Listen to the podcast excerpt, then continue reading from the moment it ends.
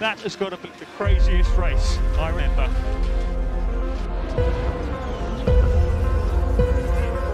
It's lights out and away we go. Yes, it's pole position.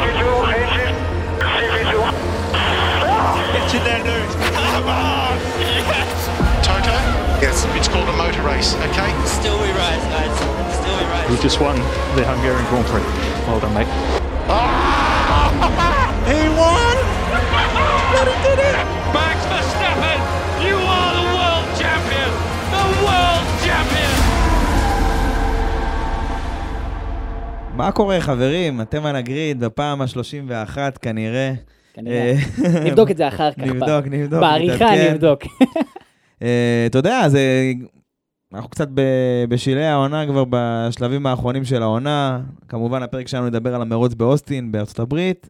אה, מה יש להגיד? אתה יודע, ורסטאפן אה, שוב מנצח. 13 ניצחונות העונה, אה, משווה את השיא של מייקל שומאכר וסבסטיאן פטל לניצחונות בעונה אחת, ו... והם עשו את זה בעונות הרבה יותר קצרות, וזה עדיין לא מוריד מההישג שלו, זה עדיין הישג מטורף. מרצדס, אולי בנקודה מהקרובות שלהם העונה לגנוב איזשהו ניצחון, פרארי איכשהו פה ושם באמצע, ושלל אה, בלאגנים, התפרקויות, מראות, אתה יודע, לא, לא נפרק פה את כל הפרק בבת אחת. וואי וואי, אתה כבר נותן את כל הספוילרים, כל הדברים הכי spice והכי מטורפים שהיה לנו. שמע, צריך איזה טיזר, משהו בהתחלה. יותר מזה, היה לנו גם אה, מפגש צפייה. נכון. אני אה, חייב נכון. לציין, גם לאוריאל היה יום הולדת. כן, לא, לא, לא הספיקו כל ה-17 קלצונים שהזמינו לי עם הזיקוק שאינו נגמר, אחי. כל זיקוק שם 40 דקות אה, בער שם כמו חנוכיה, כל המרוץ זה בער. כן, לא, לא, באמת תודה רבה לכל מי שהגיע, וגם, גם, תשמע, קודם כל במפגשים האלה, מעבר לגולת הכותרת, שזה לצפות במרוץ, אני הכי נהנה לפגוש את החבר'ה שלנו, את המאזינים שלנו, אתה פוגש את הפרצופים, אנשים אומרים לך מה הם אוהבים יותר, מה, לפעמים גם מה הם אוהבים פחות, שזה גם טוב בשבילנו כדי להשתפר. כן, ברור. אבל תשמע, קודם כל זה כיף, קודם כל זה כיף לפגוש אנשים ש... שאוהבים את העשייה שלנו, שמתחברים לעשייה שלנו, גם, והרבה פעמים גם אם אנחנו מזמינים אותם אלינו פה לפרקים, ואולי אה, זה גם הזדמנות, אני רוצה לבוא להרים פה לעמית, שהוא היה לו איזשהו רעיון לפני ההקלטה של... נקרא לזה, עוד שוב, אנחנו עם הפינות שלנו, יש לנו פינות uh, טובות לדעתי, אפילו מצוינות, אבל משהו בשמות, אנחנו צריכים לחשוב על השמות קצת. Uh, uh, עמית הציע איזה קונספט נחמד, שבינתיים נקרא לזה החברים של הגריד, uh, בלי קשר לתוכנית המאפנה ההיא של נאור ציון שהייתה פעם. uh, וזה כאילו, אתה יודע, טיפה הזדמנות לשלב גם אתכם, מעבר לפוסט פוזיישן שאנחנו מאוד מאוד אוהבים. ונראה איך נעשה את זה, אולי זה יהיה במסגרת uh, שאלות שאתם תשאלו לפני הפרק, כל דבר שנושא שמעניין אתכם בספורט, שתרצו שנרחיב עליו, אולי זה, זה משהו ש... איזו תגובה שלכם שמאוד הצחיקה אותה. בואו בוא, תיקחו את זה לאן שתרצו, בואו נתחיל בזה. אתם מוזמנים לפנות אלינו, לשאול איזו שאלה שממש מעניינת אתכם, גם אם זה קשור למרוץ עצמו וגם אם זה קשור off topic לפורמולה אחת, ופשוט ניתן את הבמה ונענה עליה במהלך הפרק. או אם אתם גם רוצים לספר איזה משהו מעניין. עכשיו, לגמרי. אנחנו רק רוצים להדגיש, הכוונה היא לבוא לשלב אתכם במהלך הפרק אה, במסגרת, במסגרת הקלטה, לא משנה אם נקליט אתכם מרחוק או שתבואו אלינו, אבל אה, לא, לאולפן המפואר שלנו, אה, שכן, אבל הכוונה היא באמת שזה יהיה בקטע של הקלטה, שתוכלו להשמיע אחר כך לחברים, משפחה, עניינים, וואלה, השתתפתי. בפודקאסט, אחרי ש- אחרי שעמית יהיה מפורסם סלב ברמה עולמית, אז תוכלו להגיד שהייתם בפודקאסט שלו. אבל אה, כן, אז אם יש לכם רעיון לשמות וגם הצעות, אז...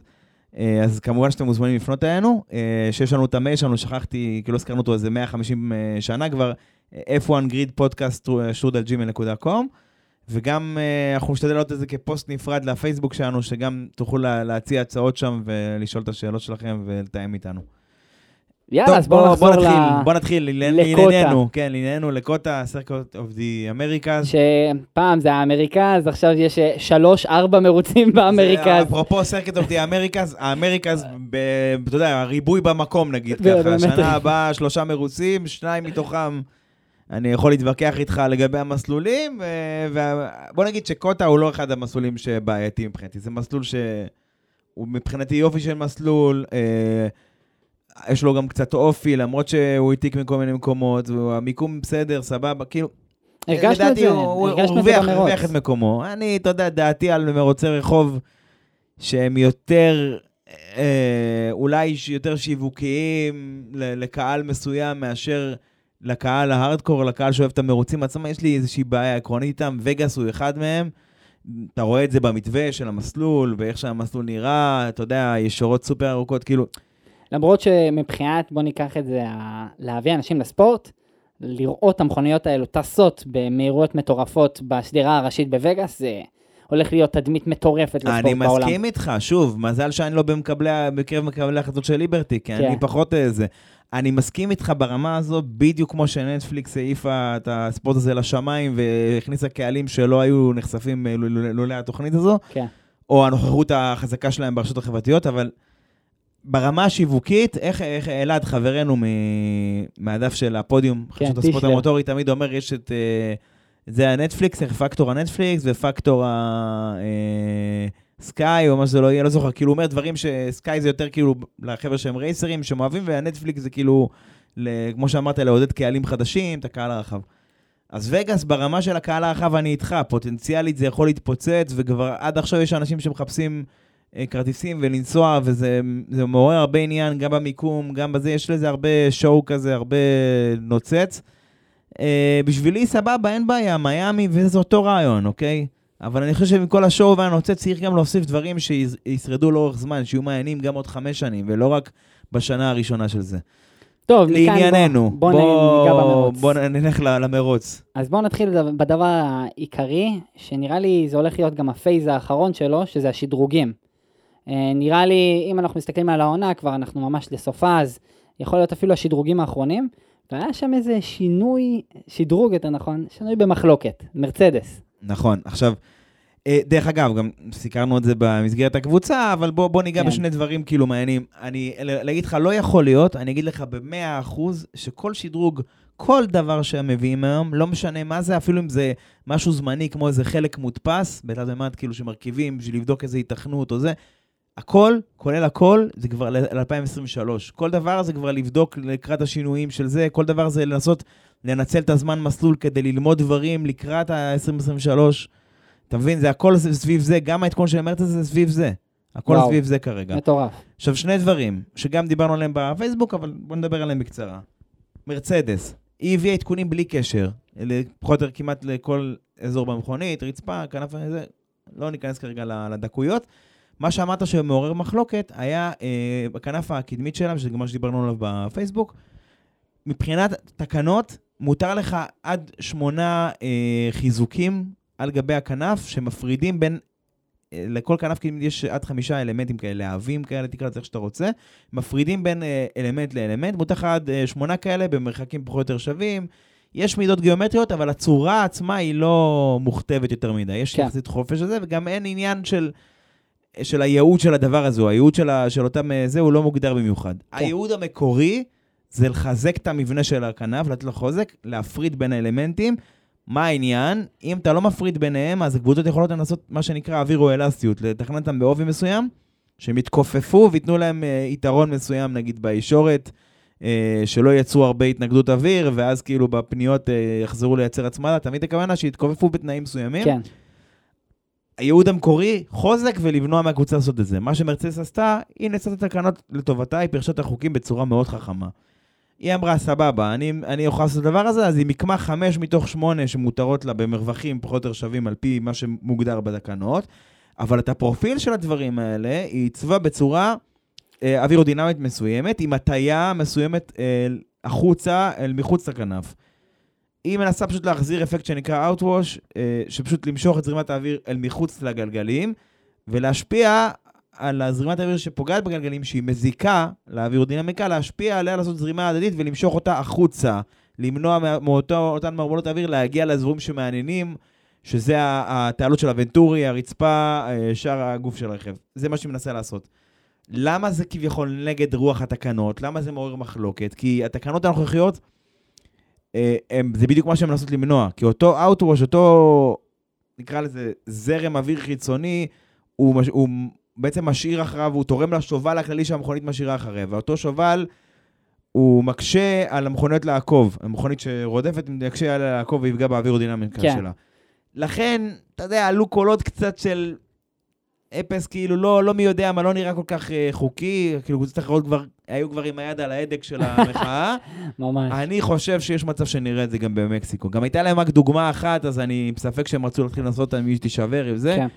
אני חושב שיכול להיות שנראה את זה במקסיקו.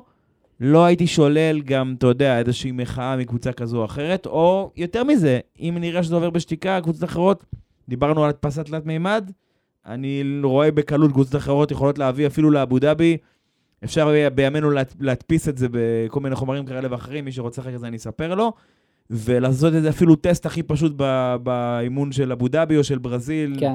אולי ברזיל פחות כי זה ספרינט, אבל באבו דאבי לראות ככה כהיתכנות לשנה הבאה. מה שכן, זה- זה- את האמת זה מזכיר לי קבוצה דומה שהתחמקה מה- מעונש או איזשהו משהו, מהמם. זה אסטון, עם הכנף האחורית. עם סבבה, ה- אז... עם ה... בעצם, ה- אסטון בעצם מה שהיא עשתה, היא פירשה גם את החוקים ב- בצורה שהיא נכון, מעודדת דרטי אר, נכון. ובעצם הכנפיים עצמם, יש להם איזשהו, הם לא בזווית שלמה, והם יצרו איזשהו מקום שבו האוויר לא עובר בצורה מאוד חלקה. כן. ובעצם פוגעת בזרימה האוויר לאחורי, בעצם למכוניות כן, אה, אבל היא מאחורה. מייצרת יותר הצמדה לאסטון עצמה. והם התחמקו, לא ראיתי איזשהו משהו מעבר, אז לא, מעניין לראות את זה. אז מה- הם לא- הם לא התחמקו, הם הת- הם- זאת אומרת, הם התחמקו לשנה הזאת. מהמם. לשנה הזו הם יכולים להמשיך להשתמש בכנפ, בכנפיים האלה איפה שזה רלוונטי, שלמרוצים הבאים זה די רלוונטי, כולל האוסטין, שישעיה. לשנה הבאה כבר סגרו להם את הפרצה. הם, הם ניצלו פרצה אחרת, פרצה שדיברה על המבנה הגיאומטרי של אותם, אה, נקרא לזה, דפנות של הכנף האחורית, מה שנקרא end plates, שהן צריכות להיות ב, ברדיוס מסוים. אז הם שמרו על הרדיוס הזה, פשוט זה יצא כמו איזה ספירלה כזו. אוקיי? הם ניצלו את זה לטובתם בשביל לייצר אפקטים של הכנפיים שהיו בעונות הקודמות, זה הכל. אבל לשנה הבאה כבר סגרו להם את הדלת על הדבר הזה. תשמע, היה גם את העניין של מקלרן עם הפאנלים החכמים, עם פרסומות, שפרסומות שהשתנו, דינמיות, גם דיברת על מטריף, זה מגניב, בפוסט. באמת, אני ממליץ להסתכל על זה, אני חושב שזה ישנה את התחום הזה בשנים הקרובות. נקודה אחרונה, רגע לפני שאנחנו נוגעים במרוץ, זה העניין של הנהגים הצעירים. שזה נראה לי אחת הנקודות המרכזיות, ובוא נ... בוא נדבר על זה, תכלס, זו אחת הנקודות האחרונות גם, שנראה נהגים צעירים, והיה כאן כמות נכבדת מאוד של נהגים צעירים. נתחיל מהנהג הלא הכי צעיר, ג'ובנאצי, שעלה בפעם השנייה נראה לי כבר ל-FP1 נכון, בעונה היה גם הזאת, במונזה, כן. אה, להאס, גם פוטנציאל מאוד לפי אה, עונת המלפפונים שאנחנו מדברים עליה תמיד בפאנל החדשות, שגם לה אין לנו עדיין שם לפנ... ל... ל... לפינה הקבועה אולי שלנו. נקרא לה על שם קושמרו איכשהו. יכול להיות. לא משנה, כן. אה, וג'ובנאצי ב-FP1 ריסק את המכונית. נראה לי הוא גם ריסק. את הסיכויים שלו להגיע לאס בשנה הבאה, אבל בסדר, זה משהו אחר קצת. אבל אחד הנהגים היותר מעניינים אה, מבחינתי היה סרג'נט. אה, ותכלס מה שקורה עם סרג'נט בעצם יש לו את הסיפור שהוא צריך לקבל עוד נקודות ל super license לפני שהוא יכול אה, להתחרות בפורמולה 1. מה שעוד חדשות מוויליאמס, כן. מוויליאמס, כן, שתכלס סרג'נט כמעט סגור לעונה הבאה. לא, ש- יותר מזה, הם אמרו, תקשיב, אם אתה, הוא צריך לסיים ב top 6 לדעתי בפורמולה 2 ונשאר בדיוק עוד מרוץ אחד.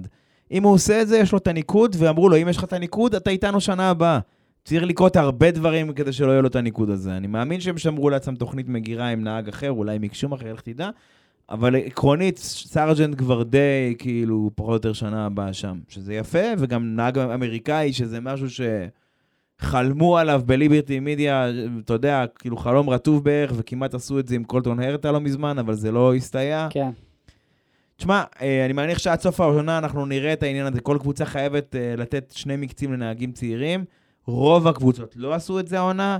אני חושב שאס עושים את זה במקסיקו ובברזיל, אני לא בטוח, אולי באבו דאבי עם אה, פיאטרו פידיפלדי. אה, עכשיו פרארי עשו את זה עם, עם אה, שוורצמן, אה, שזה- אפרופו כן. דגל ישראל, כן, דיברנו עליו פעם. קיצור, לא חסר. היה נחמד סך הכל, גם היה את הטסט של פירלי שאמור היה להיות בסוזוקה ונדחה לפה, וגם במקסיקו של, של ה... אף טיפוס של ה... 2023. צמיגים של 2023. ה- ה- כמובן, הקבוצות לא יודעות על איזה תרכובת הם, איזה תרכובת הם ניסו, הם פשוט נותנות את המשוב, את הפידבק לפירלי, ועל פי זה פירלי תיסגר על איזושהי תרכובת לשנה הבאה.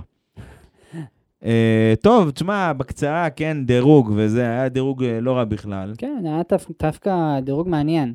אה, אחד הדברים הכי מעניינים ב-Q3 זה היה אסטון, אה, לאנס סטרול, שסיים מעל לנדו ומעל אלונסו, לגמרי. שתי, שתי מכוניות שבואו נדבר עליהן, על הנייר, שותות את, אה, את אה, אסטון מרטין. אתה יודע מה כן? גם מקלרן שהיא כזה ככה ככה, שהיא פעם חזקה מאוד, פעם בשום מקום העונה, שהיא לא, היא סוג של כזה נדנדה כזאת, היא ברוב הימים וברוב המרוצים הרבה יותר טובה מאסטון, גם בדירוג וגם במרוץ. אז מראה לך רק על ההתקדמות שאסטון עשתה, ואולי הצצה לעונה הבאה, לא יודע, אנחנו נצטרך לחכות עם זה. אולי הצצה להמשך הפודקאסט. לגמרי. והאנשים הנוספים שהיו מאוד מאוד משמעותיים ב-Q3 זה א' סיינס, לגמרי. אה, שהביא שם הברקה עם pole position משמעותי מאוד בשביל סיינס. הוא אמר לו... גם קריטי, גם כן, קריטי מאוד. לפרארי, קריטי, עם לקלר עם עשר אה, עם עשר מקומות. אה, עונש אחרי החלפה של חלק מהמנוע, אבל זה היה קריטי שפרארי, אתה יודע, בסוף זה לא, הסת... לא השתלם, אבל באופן כללי זה היה קריטי בשבילם להשיג את הפועל. אבל יש לי שאלה בשבילך, וזה איפה מקס היה בדירוג. כאילו סיינס לקח את ה- את הפול הזה בצורה טובה, אחר כך לקלר, כמובן לקלר עם העונש, אז הוא ירד אה, עשר מקומות, אבל רק אחר כך מקס, ואנחנו מדברים על איזה עשירית, אפילו יותר מעשירית פער. אני לא זוכר את הפער המדויק, אבל אני חושב שזה הכל קם ונפל על העניין הזה של ההיערכות לפני ההקפה עצמה. כאילו, יש את המחזור של החימום של הצמיגים. יש קבוצות שעושות הקפת חימום אחת וטוענות את הסוללה, מחממות את הצמיגים לנקודה מסוימת ויוצאות להקפה של הדירוג. יש קבוצות שצריכות שתי הקפות חימום, זה מאוד משתנה גם בין מסלולים. אני חושב שזה הכל קם ונפל על העניין הזה, שרדבול לא הצליחה להביא את זה לאופטימום. אתה רואה, אבל גם שהיא לא מצליחה, היא שורה שנייה, כן. כן? אבל עדיין זה... אני חושב שזה נטו על זה. כי מבחינת היכולת של רדבול בא- ב- באוסטין, היא הייתה כאילו לא פחות מדומיננטית, בסדר? אז, אז אני חושב שזה נטו זה. כי באמת, אה, זה, וראינו את זה גם במרוץ עצמו, זה, אין פה שאלה, זה לא איזה משהו, אז זה נטו זה, וזה עדיין, ועדיין זה לא מוריד מההישג של, אה, של קרלוס, חשוב שנגיד את זה. זה לא מוריד, זה כאילו, כן. ראיתי תגובות אחרי, ב- במוצ"ש, לא מוצ"ש, ביום ראשון, כי זה היה באיזה אחד בלילה הדירוג הזה, אבל... אה, למרות שעדיין הגיבו והיו פעילים בטלגרם. אה, הטלגרם הזה פעיל גם בכיפור. אה, אבל, כן. לא, אני, מה, אני, מה אני בא להגיד לך? על, אה, מה דיברנו? על על מקס? סיינס. על סיינס, כן. כן, זה, אתה יודע, יש אנשים, לא, פוקס, פה, שם, תנה, נה, בסדר, אוקיי. פוקס, אין בעיה, אה, הסתדרו כוכבים, תקראו לזה איך שאתם רוצים. בשביל לקחת pole position, ולא יותר מהיר מלקלר, ולא יותר מהיר מפרז וזה, אתה צריך הקפה, לחבר הקפה מטורפת, והוא עשה את זה, אני חושב שמגיע לו כל הכבוד. גם אם, אתה יודע מה, גם אם הוא היה במקום השני, ואיכשהו מקס היה מצליח להקדים אותם, עדיין זו הקפה מצוינת. כי ביום שה, שהבן קבוצה שלך עם עונש של עשר מקומות, אתה חייב להיות או מיד אחריו, או להקדים אותו. זה, והוא עמד במשימה הזו לדעתי. לגמרי. יותר מעמד, הוא, הוא הצליח לה- להקדים את לקלר, שקלר היה מטורף שם, אז כאילו כל הכבוד לו. אנחנו מגיעים עכשיו למרוץ עצמו. א', אה, הגריד, מאוד מעניין לראות את מרצדס, מזנקת 2 ו-3, עם כן. אה, המילטון בשורה הראשונה וראסל בשורה השנייה. ואז מתחיל הדירוג. אה, סליחה, המרוץ, ה- כן. המרוץ עצמו, בזינוק, אה, סיינס מזנק מצוין, לטעמי, אוקיי, אני, אה, אני, כן. לא, אני, אני לא חשבתי ככה, אתה יודע, כל אחד ודעתו. אה, הוא פשוט, הוא סוגר מאוד את הקו למקס, שמאפשר לו בפנייה השנייה להיות קדימה ממקס. ככה אני ראיתי את זה. הוא לא הגיע לפנייה השנייה ה- אפילו. הבעיה שהוא לא הגיע לפנייה כן. השנייה, אה, ומה שקרה זה ראסל עם זינוק מצוין על המילטון בשורה השנייה. אה, פשוט לא מצליח, אה, כאילו, הוא נכנס בזווית לא טובה לפנייה הראשונה, פשוט שותה את סיינס, הוא מוריד אותו בכלל מה, מהמסלול, סיינס המסכן הזה עם, עם זינוק מצוין, פשוט אה, מדדה ל pit ופורש. אני, אני, אני לא יודע, אני, אני, אני פחות חושב שהזינוק של סיינס היה טוב, אני חושב שהזינוק שלו היה בסדר, הוא הפסיד בסוף ל- לוורסטאפן.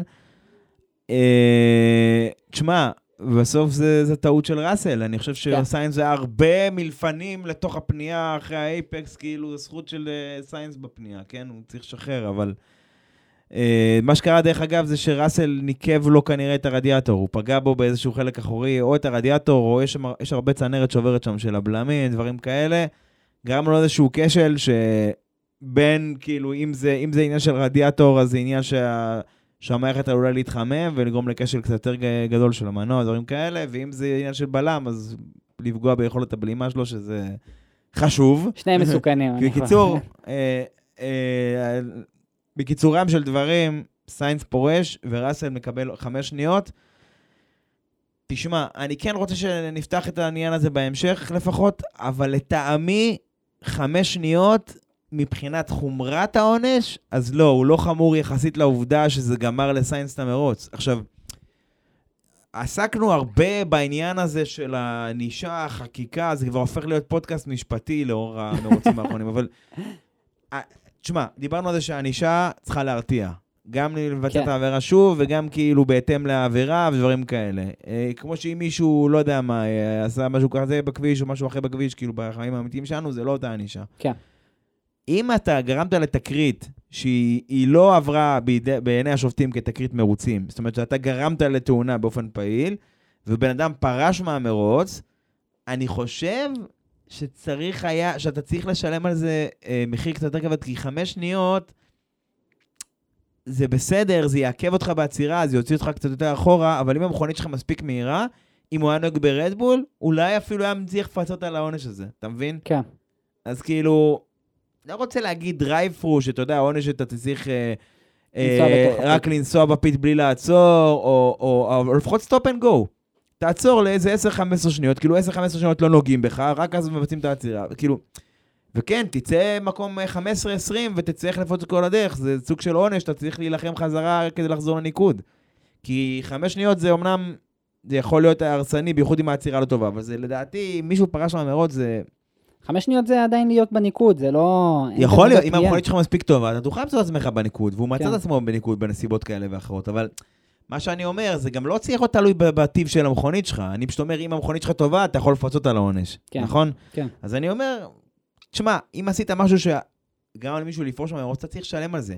כי אני בעד שהנהגים ייקחו יוזמה, ואתה יודע, פנייה ראשונה, כמה שיותר יקחו מהלכים, אבל אם היה קורה לך דבר כזה, אתה אומר, פעם הבאה שזה יקרה, טוב, אז אני אנסה עוד פעם. אם אני אפגע מישהו יבוא, בסדר, תנו לי חמש שניות, אז אני צריך קצת יותר להילחם להגיע לניקוד, אבל אה, זה.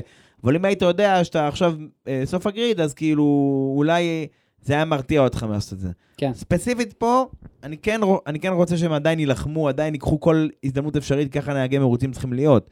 אה, אתה יודע, איפה ש- איפה יש את הגב, כמו שאומרים, אתה צריך ללכת עליו, להתאבד עליו, כן? אבל העניין הזה של הענישה הוא פשוט חשוב שהוא יהיה עקבי לכל אורכו. אם עשית משהו שהוא חמור, אתה נענש בחומרה, אם עשית משהו שהוא קל, אתה נענש בקלות. וזה לא קשור, ואנחנו גם ניגע בזה עכשיו בנושאים אחרים, אבל זה, מה, ש- זה המסר שלי מבחינתי. בואו בוא שנייה נדבר על ראסל. אה, אני יודע שיש לו קוביות, שיש קוביות, אבל... אה, לא ספרתי, לא יודע. לא ככה- מראים, בטיקטוק במיוחד. לא, אה, זהו, יש את היוטיוב הזה של לוליפופמן, אתה מכיר את זה? עם הראשים הגדולים האלה והמצחיק הזה, אז כן, האנימציה. שם זה, העיקר מה שלקחו מראסל, זה קוביות, זה. החליפו אותו בקוביות שם. אבל אה, החליפו את הקוביות שלו גם אה, בפעמים שהוא נכנס במכוניות במרוצים האחרונים. כן, כן. שש פעמים. היה לו- היה לו, אם ככה בשליפה מה- מהמותן, כאילו, מה היה לנו? היה לנו את אה, גואניז'ו בסילברסטון, שהוא כמעט קיבל שם תספורת, כאילו לא היה אילו שם. היה לנו את אה, פול ריקארד מפרז, היה לנו מן הסתם את סיינס. שומאכר היה, אה, שומאכר בסינגפור. בסינגפור, אה, בוטס בסינגפור. יכול להיות שאני מפספס פה משהו, אבל בוא נגיד... עכשיו זה- יש לנו סיינס. נכון, סיינס אמרתי, אבל אני אומר, בוא נגיד זה לא, לא מעט, אבל אה, בסדר, עוד פעם, הוא בקבוצה מובילה, צריך להוכיח את עצמו, עושה עבודה טובה לדעתי השנה, עושה עבודה מצוינת, אבל הדברים האלה אולי פחות יתקבלו בברכה בקבוצה שהיא צריכה לאסוף את השאריות מהשתיים המובילות שהן עושות פדיחה. אבל אני חושב שזה מהלך מאוד חובבני, כאילו מתאים לאיזה לטיפי או מישהו כזה לעשות כזה אה, מהלך.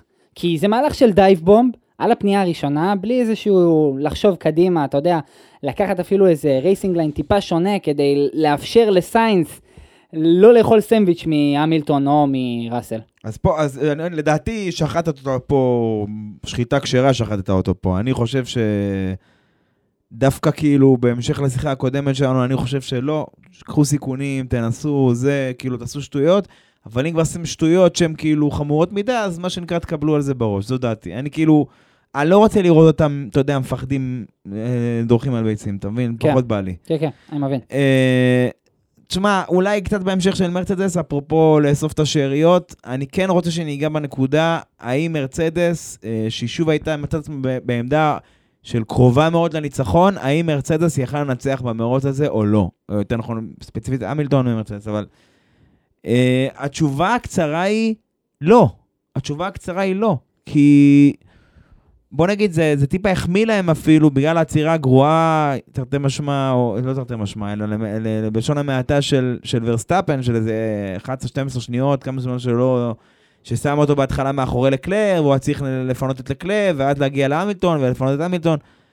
כאילו, בוא נגיד, זה שם את מרצדס בעמדה די מחמיאה יחס למכונית שהייתה להם, אוקיי? ש... שהיא, מה לעשות, נחותה מרדבול ולפחות חצי שנייה להקפה.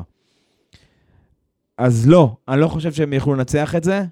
אה, גם בגלל ההפרש שיש להם מרדבול, שהוא כרגע, לא יודע, ארבע עשיריות חצי שנייה להקפה, וגם בגלל שמהנסיבות, אמרנו, אם רדבול בדרך כלל העצירות שלהם מעולות, אז בעצירה רגילה, הוא היה יוצא כאילו מיד אחרי המילטון והיה עוקף אותו בשנייה וחצי, זה כאילו לא היה, זה לא היה סיפור כאן, אתה מבין? זה לא היה עניין. אה, עדיין, שמחתי לראות אותם מנסים לפחות. כן, כי אתה, אתה יודע, אתה חייב לנסות, שהזדמנות אה, נקראת לדרכך, אתה חייב לנסות לפחות, אוקיי? כן. לטעמי הם לא היו מצליחים לנצח את זה, אבל זה עדיין היה אה, נקודה מצוינת עבורם, שהם היו יחסית קרובים אליהם, והם שוב היו קרובים לניצחון, ראו אותו אבל לא נגעו בו, כאילו, ולא הגיעו אליו. יש לי כאן שאלה, שאני רוצה להפנות אליך, ואני רוצה, מקווה שנצליח לענות עליה. אתה מבין, עד עכשיו, שעד כה, כל העונה, מרצדס לא הצליחו להביא ניצחון אחד. אחד. עכשיו, אה, איך כן. אתה, בתור טוטו וולף, מסיים את העונה שיש לך, בינתיים יש לך רק שלושה, שלושה מרוצים עד הסוף, נו. מצליח להחיות את הקבוצה ל-2023 ולהחיות אותה למצב של ההייברידריה. שכל מרוץ מרצדס לפחות, יש לה סיכוי.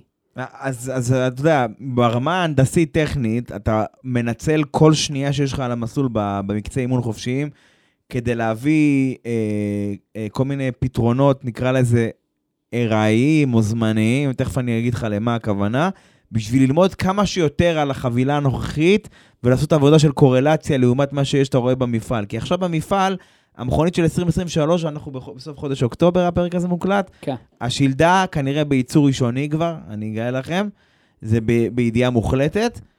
אז זאת אומרת, זה, ועכשיו הם רוצים ללמוד כמה שיותר, יש להם איזשהו קונספט ראשוני ביד, צריך ללמוד כמה שיותר, ואצלם זה קריטי. כי הם התעקשו כל העונה על הקונספט הזה.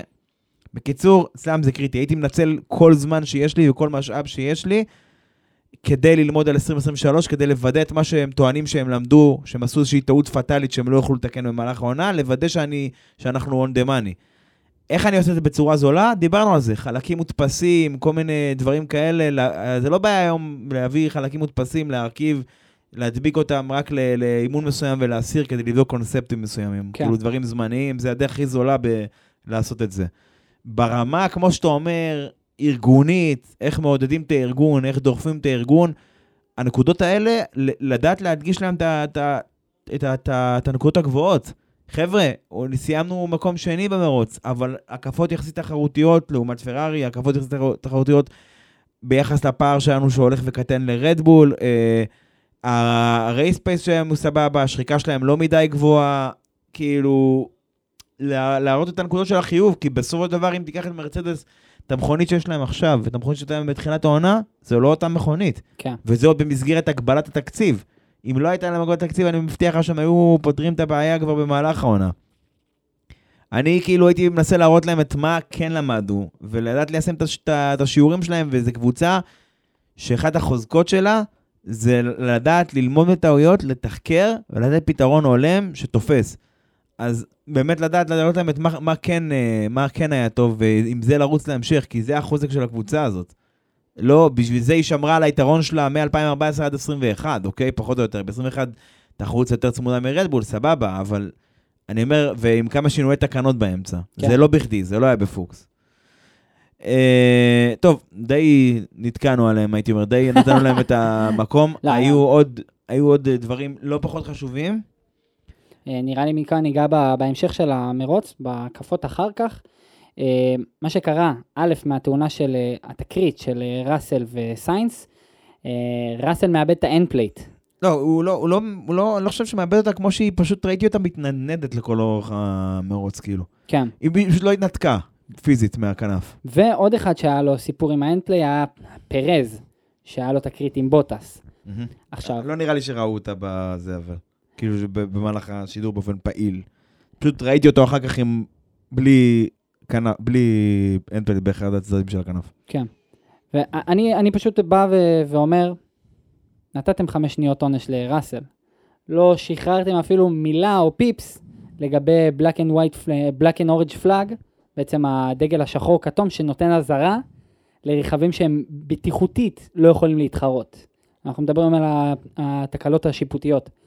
ואיך קורה מצב אחר כך, ואני לוקח אתכם לקראת אה, סוף המרוץ, אה, שאלונסו עם המרה השבורה, ואנחנו נפרט את כל הסיפור עם המרה, מקבל כאן עונש מטורף של 30 שניות שפוגעות לו בניקוד באופן ישיר ומשאירות אותו ב- בבעיה מול המלחמה מול אלפין מול מקלר. לא אותו, כן, את אלפין בעצם פוגעת משמעותית במאבק שלה על הרביעי ביצרנים. על המקום הרביעי ביצרנים. א- אני כאילו, אוקיי, זה נשמע כמו שידור חוזר של הפרק שלנו על יפן, על כל העניין של ה... שאתה יודע, של uh, החלטות, שיפוט, וכמה שזה חשוב שזה יהיה אחיד, וכמה שחשוב שזה יהיה זה. אני איתך, כאילו, מגנוסן על פחות מזה, אפרופו end plates, כאילו, תוך שנייה קיבל קריאה להחליף אה, ל pits, ו... וכאילו, החליף את הכנף אה, לגמרי, שזה מוסיף כמה שניות טובות לעצירה. כן, אה, ראסל התחרה כל המרוץ פחות או יותר עם ה end plate אה, מדלדל כזה, סליחה על הביטוי העממי, אבל זה מה שזה. פרז התחרה בלי end plate, שדרך אגב, מה שהכי הפתיע אותי לגבי זה, זה, זה להראות לך כמה הרדבול הזו חזקה, שזה לא פגע בביצועים שלו ברמה, בצורה כאילו דרמטית, הוא לא הידרדר ב grid או משהו כזה, זה להראות כן. לך כמה המכונית הזו היא חזקה עונה, כאילו, כי בלי end plate זה לפחות, אה, יכול להיות בין 2 ל-5 עשיריות שנייה להקפה כאילו בקלות, כי, כי זה, וגם שלא להגיד, פחות אה, הצמדה בחל- בחלק הקדמי, שחיקה של הצמיגים, שגם תוצר של זה שחיקה מוגברת, זה, זה, לא, זה לא תקלה פשוטה, בוא נגיד ככה. כן. אה, כן, אז תשמע, זה התחיל בזה של ראסל, המשיך בזה של פרס, שקצת יותר זה, אבל הנקודה של ה... שהכי כאילו, נקרא לזה גולת הכותרת, הייתה המראה של אלונסו, שפשוט אחרי התקרית שהייתה לו עם, אה, עם סטרול. סטרול, לדעתי, כן, אז היא פשוט התנתקה ועפה מהמסלול, כאילו, עפה, סליחה, מה- מה- מהמכונית. אה, אפרופו סטרול, תשמע, אנחנו דיברנו, אולי, אתה יודע, אה, אנחנו יכולים לסיים את העניין הזה במראה אולי בהמשך, אבל אתה יודע, אסטון, כאילו, הם באמת עשו עבודה טובה המרוץ הזה. גם הדירוג של סטרול וגם המרוץ של, של פטל עד לאותה עצירה באמת, כאילו, קטסטרופלית, העצירה השנייה שלו, כאילו, אני חושב שהוא הוא היה ב top שלוש עד שהוא עצר או משהו כזה. הוביל את המרוץ הוביל, אפילו יותר מזה. ב- בצורה פיקטיבית, אבל כן, הוביל כן, את המרוץ. הוביל כי לא עצר, נכון. כי הוא לא עצר, כן.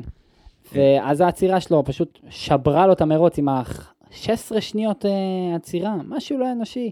וואו, אסטון, אסטון, עם סופש מדהים של הרכבים שלה, שאחרי הזינוק הם הצליחו להגיע למקום שלישי וחמישי, שתי רכבים. אתה מבין את זה? זה אסטון מרטין, זה לא... ובאמת לא לגורה שלהם, אבל... זה, הם- זה קבוצה שמתחרה על אלפה טאור עם מקום, אה, זה? שישי, שישי. שישי. כן. זה הזוי, ועם רכבים שמגיעים כל כך גבוה בטופ, ובסוף הקבוצה הרסה להם הכל. אה, כן, עכשיו ועוד פעם, אז זה שלח את פטל, אחרי שהייתה אסטרטגיה כזאת טובה, שלח אותו פשוט ל... מחוץ לניקוד, והיה צריך להילחם חזרה על, אה, על מקומו בניקוד, והוא עשה את זה. כן. הוא עשה את זה, הוא הגיע לניקוד כמו, כמו גדול, ואתה יודע מה? אפילו היה לו בסוף איזו עקיפה, איך אומרים, עם אמירה על מגנוסן בשנייה. האחרונה של המרוץ, הייתה קודם כל היה תענוג לראות את זה, מטורף. ו... במיוחד במפגש, זה היה פשוט מטורף. כן, כן, תשמע, היה שם חשמל, מה שהלך שם בעניין הזה, אבל... אה, טוב, כבר הזכרנו את זה, אז בואו בוא נפתח את העניין הזה. סטרול ואלונסו, קודם כל היה safety car אה, של בוטס, שטוען מאיזשהו משב רוח פתאומי כזה, גרם לו לאיבוד אה, שליטה, עף לחצץ, היו צריכים לפנות אותו, זה safety car. מי שניצל את ה safety car הזו בחוכמה, זה אה, עבור פטל ו- ולקלר שלא עצרו לחלון העצירות הראשון, ועצרו ובעצם הרוויחו מה... לא הפסידו בעצם כל כך הרבה מיקומים, כיוון שביצעו תחת safety car, ונשארו יחסית אה, בחזית אה, של ה grid. כן.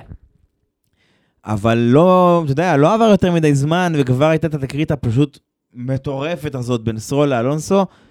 אני חושב כאילו, אלונסו בא לתת לאיזשהו מהלך על אה, סטרול, סטרול נתן איזשהו זיגזוג שמאלה, באמת, בשלב שהם היו מאוד מאוד קרובים אחד לשני, ברמה של אלונסו לא היה זמן להגיב, אלונסו פשוט טיפס עליו, זה שבר לו את הכנף הקדמית, והוא פשוט המריא.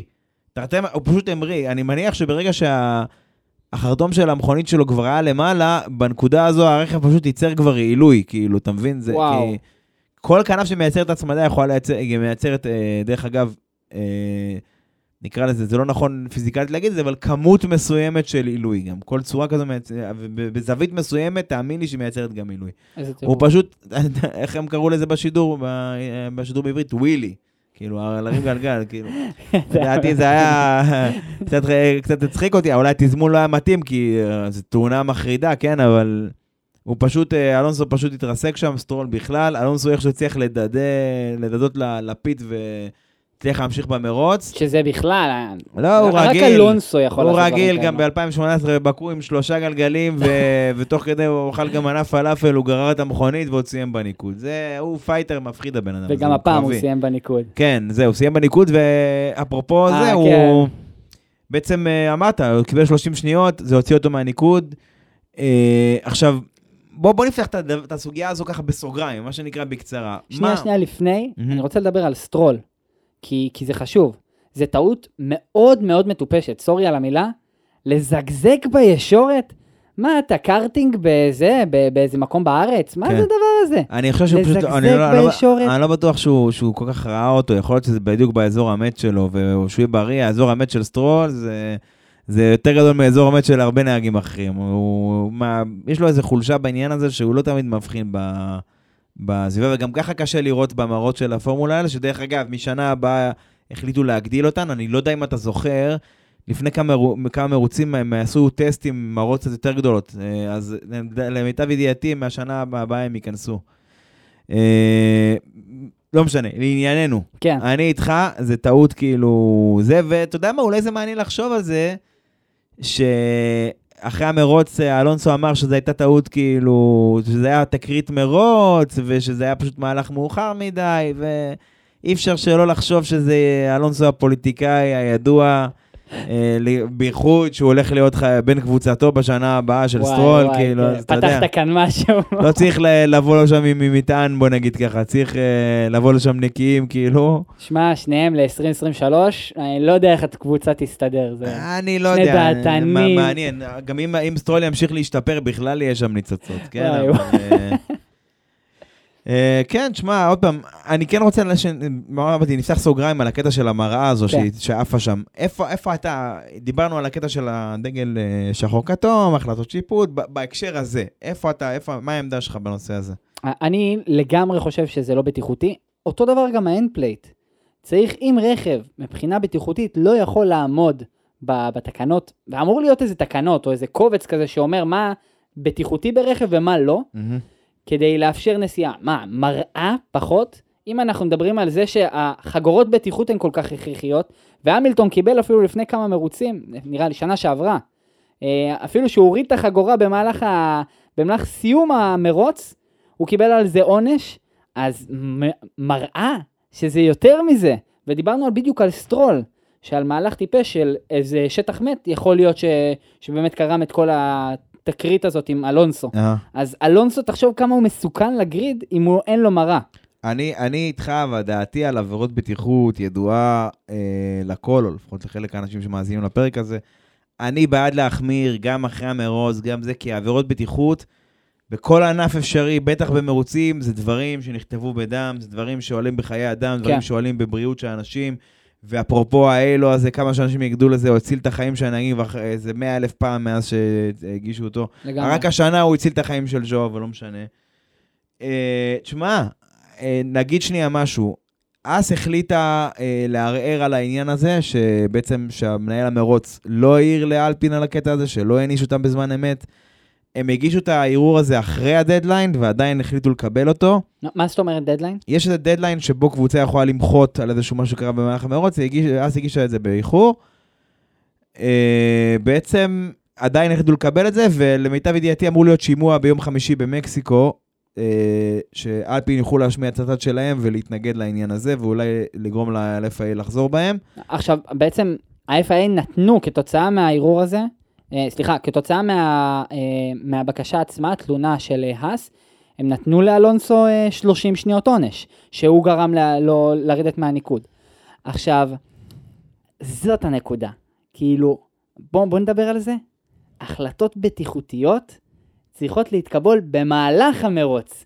איך האס אומרים ל-FIA איך צריך להתנהג במהלך המרוץ ולהעניש את, אה, את אלונסו, זה מבחינתי נשמע איזשהו, זה לא הגיוני אפילו. אה, אה, לא לגמרי, אני, איתך בקטע הזה, אבל כאילו, כי עבירות, עבירות, עבירות בטיחותיות כאילו צריך לטפל בהן באותו רגע, אני מסכים, אבל אני, אולי אני אשאל אותך שאלה אחרת כאן, אני רוצה להעלות כאן נקודה אחרת. אס, אס עשו בצדק, הם הלכו, פנו על נושא שהוא זה, אבל למה אס? כאילו, מה הקשר של אס? אס אפילו לא מתחרה עם האלפין על היצרנים. מתמטית אין לה שום סיכוי לעקוף את האלפין ביצרנים, לא משנה מה יקרה כמעט, אתה יודע. כן. אז, אז למה האס מערערת פה? אז כמו תמיד, רוב התשובות בנושאים האלה היא פוליטיקה. פוליטיקה הכרחית. עכשיו, דיברנו על הקטע הזה של, ה- ספציפית על ה end plate, כמה האס אכלו אותה השנה עם מגנוסן, שכל פעם שהוא שבר את ה end plate ב- בתקריות בהקפה ראשונה או בהמשך המרוץ, הוא ישר נאלץ להחליף, ישר נאלץ זה. האס היא בעצם מותחת את הגבול, בודקת את הגבולות פה, מה שנקרא. כן. חבר'ה, אנחנו כל פעם שקרה לנו דבר כזה, אתם מיהרתם להעניש אותנו, ישר אכלנו אותה. פה קרה משהו שהוא עבירה בטיחותית. אין, אני, אני ואתה לא מתווכחים על זה. יכול להיות שיש אנשים אחרים שכן יתווכחו על זה, אה, אבל עבירה בטיחותית מהרמה הראשונה, שאין מצב, בן אדם לא יכול להתחרות עם הרעה אחת. זה לא, לא הגיוני. ברור. אז כאילו, מה, מה, זה איפה ואיפה, פה זה כן, פה זה לא, אמרת בעצמך, צריך, צריך שיהיה תקנות מה קביל ומה לא קביל. גם ראיתי דיון בטלגרם שלנו בהקשר הזה, יש אנשים שאמרו, לא, המנהלי מרוץ יודעים אם ה end plate מתנפנף, הוא יכול להיכשל, לא, הם יודעים אם זה, אם זה נכשל או לא נכשל, יודעים אם זה מזיק או לא מזיק. אה, במחילה ממי שאמר את זה, אני, אתם מדברים מחוסר ידיעה. כשל מבני הוא לא דבר שאפשר לקבוע באמצעים חיצוניים, אוקיי? אם יש לך כשל מבני, ואנחנו מדברים פה על חלקים של קרבון, משהו שמתנפנף, אתה, וזה משהו שהוא, אה, משהו שהוא דינמי, כי זה עובר עומסים תוך כדי נסיעה, זה לא משהו שהוא סטטי, זה לא קורה של בניין. אתה לא יכול לדעת מתי זה יקרה. הכשל הוא יהיה פתאומי. ברגע שהח- שהחומר, ה- מה שנשאר ממנו, הזנב שנשאר ממנו, יעבור את העומס המרבי שלו, הוא פשוט ייכשל ויישאר בבת אחת, כי זה קרבון, כי זה חלק מהתכונות של החומר הזה, ועד כאן מבוא לחומרים, לא ניכנס לזה. וזה קרה גם במהלך העונה. נכון, אבל זה מה שאני אומר, שאי אפשר לשער את הקשר הזה, אז צריך לבוא ולמתוח פה קו ברור. להגיד, חבר'ה, end plate, ספציפית end plate לקחנו עכשיו, זה יכול להיות כל דבר, מתנפנף, הוא מועד לכישלון, אז ברגע שיש לך דבר כזה, גם אם, גם אם זה יחזיק מעמד וגם אם לא, אתה מחויב להחליף, או שאתה לא מחויב להחליף. כי גם אני וגם אתה יודעים מה יכול לקרות אם יבוא כל חלק מהמכונית, ממראה עד end plate, יעוף ויישאב מתחת למכונית אחרת, או, י, או יגרום לפאנצ'ר ו, ולתאונה מחרידה בהרבה, ב-250 קמ"ש, אנחנו מעדיפים להימנע מהדברים האלה. כן. אז צריך לבוא ולהגדיר את הגבולות של ה- לעניין הזה. אני לגמרי מסכים איתך, רק לחשוב על מכונית ששטה בישורת עם DRS, שאין פליט מתנתק ממנה, זה... זה... אני, לא, אני חושב על אפילו המכונית מאחורה. הצופים, נכון. הקהל מס- מסתכן בזה. ברור, כי, כי כמו כי אמרת בצדק, כי החלק הזה הוא מתנפנף, והוא בעצם נכנס לשובל של המכונית, לאותו וייק מה שנקרא, והווייק הזה יכול להעיף אותו באוויר לאיזושהי נקודה מסוימת, וזה קרבון, זה משהו שהוא נשבר בדומה לזכוכית, הוא נשבר, הוא חד כמו חרב, אוקיי? אם אתה פעם תיגע בחלק הזה, זה יוריד לך את האצבע, סבבה? זה ברמה הזאת. Uh, זה היה זה. אני כן רוצה שרגע לפני שנעבור לפינות שלנו, נגיד כמה מילים טובות על נוריס, שלמרות המכונית שלו, של מקלרן, שלא הייתה שם בסופש, הוא כן סיים uh, במקום טוב, אז נוריס, כל הכבוד. אה, לעומת בן קבוצתו, נכון. שהיה במהלך המרוץ לפני לטיפי. כן, אוקיי, כן. ריקרדו היה לפני לטיפי, זה היה ברמה כזאת. ויאללה, הפינות שלנו, בואו נתחיל עם אה, הרי החדשות. אוקיי, אז מה היה לנו מעניין, הסופש? אז בואו נתחיל מאחת ה... בסוף החדשות הח- הייתה מאוד משמעותית, ראינו אותה גם בגריד, ראינו אותה גם בפאדוק. אה, מסטי, מטשיץ, תשיץ, כן. מטשיץ, סליחה, אני לא הוגה את זה הכי נכון. אה, זה מנכ"ל רדבול נפטר בשבוע האחרון כתוצאה ממחלת הסרטן, אה, שאם אנחנו מדברים, הרבה מה- מהנהגים בגריד, קרוב לשמונה, צריכים לתת לו הרבה אה, חייבים לו הרבה. הרבה. הרבה כוח, הבן אדם הזה החיה את הספורט, בכלל מחיה כל כך הרבה ענפי ספורט, החיה בעבר. אה, אם אנחנו מסתכלים על כדורגל, אם אנחנו מסתכלים על ספורט נכון, מוטורי, רדבול לייפסיק, ובניו יורק יש קבוצת כדורגל, ויש את הרדבול איירייס, ויש את ה... את מה שהם עשו פעם, שהם קפצו מהשכבה הזו של האטמוספירה עם האסטרונאוט הזה פליקס, אתה זוכר את כן. זה, סטרטוס? כן, שהוא קפץ וצנח וכל הדברים האלה, יש להם 20 אלף דברים, ו... וקבוצת פורמולה אחת מאוד מאוד משמעותית ב- בסבב. לגמרי. זהו, האיש הזה הוא אחד מ... מהאנשים הכי משפיעים שהיו בספורט הזה, לא פחות מברני אקלסטון, לא פחות מניקי לאודה, לא פחות מ... הוא, תשמע, הוא... בסוף זה בן אדם שקנה את קבוצת יגואר, הפך אותה ל... לקבוצה של חברת משקאות, ומקבוצה של חברת משקאות, שנה אחרי זה קנה גם את מינרדי בזמנו, הפך אותה לטורו רוסו, זה הסיבה גם שטורו רוסו כיום אלפה טאורי מבוססת באיטליה, והפך את הקבוצות האלה אה, לאליפות נהגים, למחזיקה באליפות נהגים, ו- וכרגע גם אליפות היצרנים, וכאילו, לא, תשמע, זה חברת משקאות בסופו של דבר. זה לא, הם עשו משהו שלא עשו בספורט הזה. בסוף כל המנצחים בעבר, בין אם זה היו יצרנים פרטיים, בין אם זה קבוצות כמו מרצדס ופרארי ו- ו- ומקלרן, שמאחוריהן יש פעילות ענפה של יצרן רכב, ומקלרן אולי זה בא בהמשך קצת, אבל אתה יודע, מבחינה היסטורית זה אלה, אלה היו חבר'ה שמנצחים. גם כן. וויליאמס והקבוצות הפרטיות החזקות, ואתם באתם כאילו מעולם שהוא לא קשור לזה, והם הפכו לאימפריה. הוא באמת בנה אימפריה, האיש הזה, ומגיע לו כל הכבוד על העשייה שלו. אה, הוא גם קנה את הרדבול רינג, שמן הסתם לא קראו לה רדבול רינג, קראו לה A1 לפני זה, המסלול הזה, והוא החזיר את הגרנד פרי האוסטרי ל- ל- בסבב. לסבב, ובוא נגיד, יש לו, יש לו הרבה... קצרה היריעה מלהרחיב את ההישגים של האיש הזה, וגם פודקאסט שלם לא יספיק. לגמרי. אבל אה, אני חושב שכן, ראוי אה, לחלוק לו את כל הכבוד שאפשר לעשייה של האיש הזה, לתרומה האדירה שלו לספורט הזה. החדשה השנייה היה הסרט החדש שהפורמולה 1 הולכים לעשות, ביחד עם אה, ברד פיט, אני יודע, גם לואיס, אני חושב שיש לו חלק בהפקה של הסרט, למיטב ידיעתי. ולפי מה שאני מבין זה על בראון GP. אני לא חושב, יש, אני חושב שזה סרט על פורמולה 1 באופן כללי, כי יש את הפרויקט של בראון GP שקיאנו ריבס עושה. דוקו, שקיאנו ריבס יקריין או, או יראיין שם, אני לא זוכר. הבנתי. אה, וזהו, בסילברסטון הוא בא לפגוש את בראון עצמו ודיבר איתו על זה. אני חושב שהסרט של ברד פיט, הוא, אני לא יודע אם הוא עלילתי או דוקו, אני לא זוכר בדיוק, אל תתפוס אותי במילה הזאת, זה לא... תבדקו ב-IMDb אחר כך. אה, כן, וסיפור אחרון, סארג'נט, דיברנו על זה, העניין של ה super license, הוא כבר, שהוא רק צריך לסיים ב top 6 כדי להרוויח את מקומו בשנה הבאה. אה, טוב, יאללה, post position? יאללה. טוב, אז הפינה, כמו שאתם מכירים, הפנייה שאנחנו נותנים לכם את הבמה, אנחנו תופסים את הפוסטים הכי משמעותיים שראינו בעין והשקעתם, אה, ונותנים הפוסטים לכם... שהכי אהבנו גם. כן, הכי אהבנו. במיוחד אוריאל, יש לו פוסטים, הוא שותה עם הקפה של הבוקר, הוא רואה את הפוסטים האלה. כן. וכאן אנחנו באים ומפרגנים לכם. אז יאללה, בואו נתחיל עם הראשון. אה, אז ככה, רפליקה מקרטון של פרארי בישראל, אוריאל, אתה מאמין? תשמע, עבודה, עבודה יפה. איתם, איתמר יצחקי, אז הגיס שלך מטורף. שיצלצל אלינו, אולי נעשה לו איזה ג'וב ב... אלינו, שיתקשר לפרארי. כן, הוא, הוא. בנה דגם מקרטון אה, מאוד אה, יפה.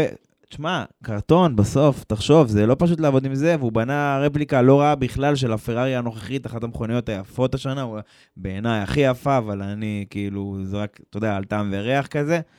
וואלה, כל הכבוד, באמת. בואו נזכיר את תומר בר. תומר, אה, נכון, תומר בר עם ה... שהעלה את הגריד לבמה, הוא הציע לנו, לפחות לפינה הבאה שלנו, הטוב הרב המכוער, שהעצירה של פטל חייבת להיות הרע. אה, אנחנו חושבים על זה, תומר, אנחנו עוד פה בדיונים אחרונים, אבל גם אנשים ככה תמכו בו וגם הציעו הצעות אחרות. אחר כך אה, דקנר, שהוא היה בנתב"ג, וראה מטוס של לאודה. הוא היה חייב להעלות את זה, אז אה, כן. אה, לא, נכון, נכון, כן, מגניב. ניקי לאודה היה לו בעבר חברה שנטמעה לתוך אוסטריאן, היום היא חזרה בתוך איזו חברה לואו-קוסט כלשהי, אז כן, כיף לראות את זה בארץ, בוא נגיד ככה. ויום הולדת לאוריאל. כן. אז גם זה הפוסט של דני. אז אה, אוריאל, מזל טוב בפעם ה... מי לא לא יודע כמה אמרתי לך. נראה לי כבר גדלתי בשנה מאז מכל ה... עוגות האלה. קלצונה, בלאגנים, כן, כן. מפגשי צפייה. וואו, וואי, איזה פדיחה. טוב, בסדר, תודה. אז כן.